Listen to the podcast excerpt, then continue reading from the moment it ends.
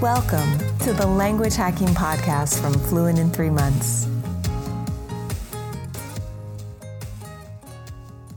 Hello and welcome to the Language Hacking Podcast.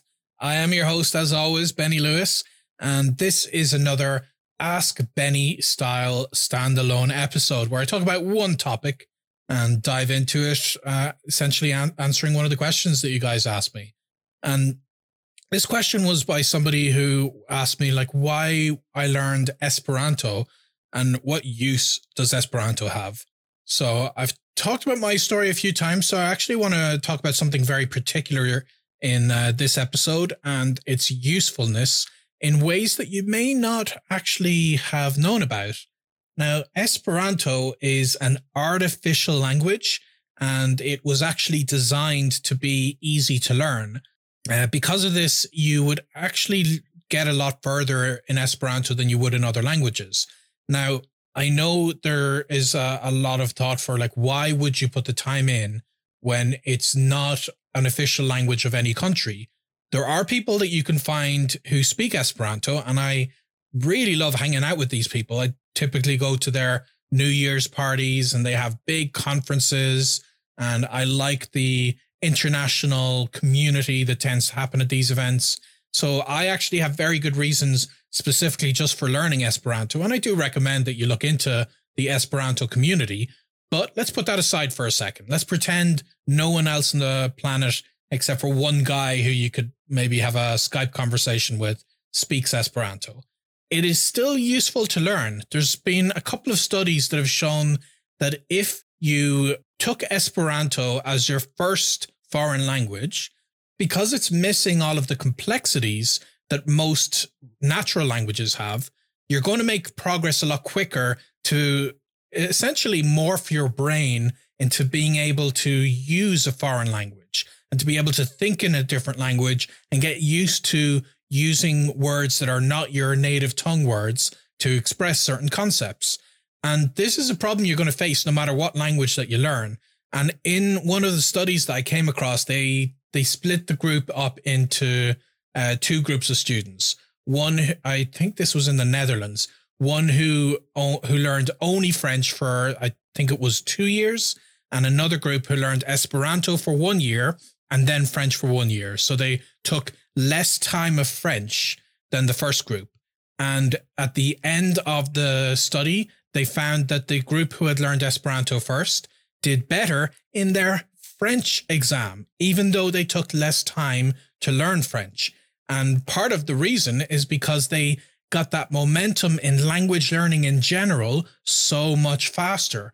So Esperanto can unlock this part of your brain. If you find you've always struggled with language learning, then why not learn the easiest language in the world and have all of your language learning struggles be focused in that, get get it out of the way because it is true what they say, the more languages you learn, the easier it gets because your first process, you're just learning how to learn.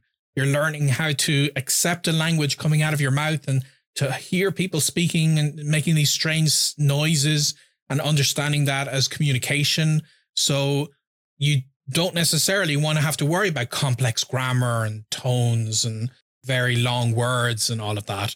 So um, Esperanto is one I'm a huge fan of, but one of the bigger advantages is that it does give you a kind of a head start if you use it as one of your first foreign languages because you learn it so quickly. It means that you will then be able to learn your next languages so much faster, even if they're not related to European languages, which Esperanto is based on, you'll still have gotten through the edge of like finding out how you are as a language learner.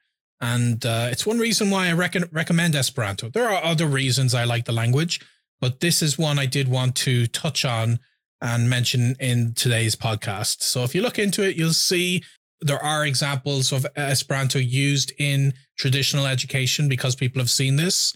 It's kind of similar to how people use a recorder in music, even though you don't see people necessarily playing a recorder in concerts.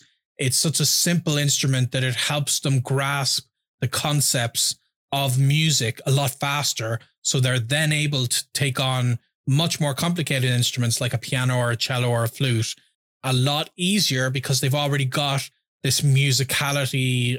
They've gotten past that barrier with the simple instrument. So that's kind of one way you can think of Esperanto. And it's one reason why I would suggest you give it a whirl. And that's apart from the fact that you can actually use it in some interesting get togethers, even though it's not an official language of, of any particular country. There are gatherings of hundreds of people where it, it's the main language that I've spoken for a week straight, multiple times. I think I've spent maybe three months of my life only speaking Esperanto because I've gone to these events. But that reason for learning is a topic for another day.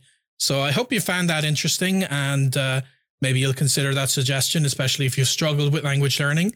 And I talk about all sorts of things like this. This is based on one of the questions you guys sent me. So do feel free to reach out to me. I'm Irish Polyglot on Twitter, Instagram, and TikTok, and I'm all over social media with many other channels and uh, and accounts that you can find me on. So look me up and say hello. And until the next time, I'll wish you a very happy language learning.